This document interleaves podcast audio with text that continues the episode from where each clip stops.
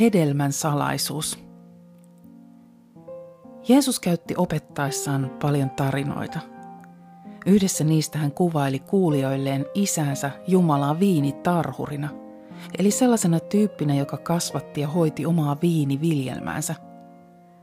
Viinitarhurin tehtävänä oli tietysti saada viljelmä kukoistamaan, hoitaa, leikata ja kastella sitä ja kerätä lopulta mahdollisimman hyvä sato – tässä tarinassa Jeesus itse on yksi niistä viinitarhurin istuttamista viinipuista. Eli hän on laittanut juurensa siihen viinitarhurin peltoon.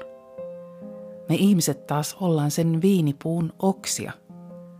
Ja kun viinitarhuri hoitaa sitä viinipuuta, niin jossain kohtaa oksille alkaa ilmestyä hedelmiä, viinirypäleitä.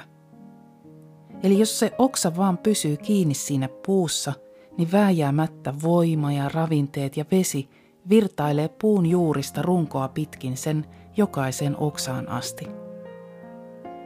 Se oksa ei tietenkään yksin pysty tuottamaan hedelmää, vaikka se kuinka pinnistelisi ja puristaisi parastaan.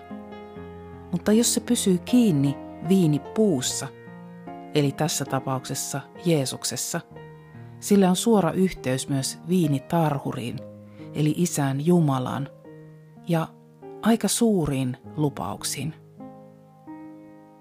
Jos te pysytte minussa ja minun sanani pysyvät teissä, voitte pyytää mitä ikinä haluatte, ja te saatte sen.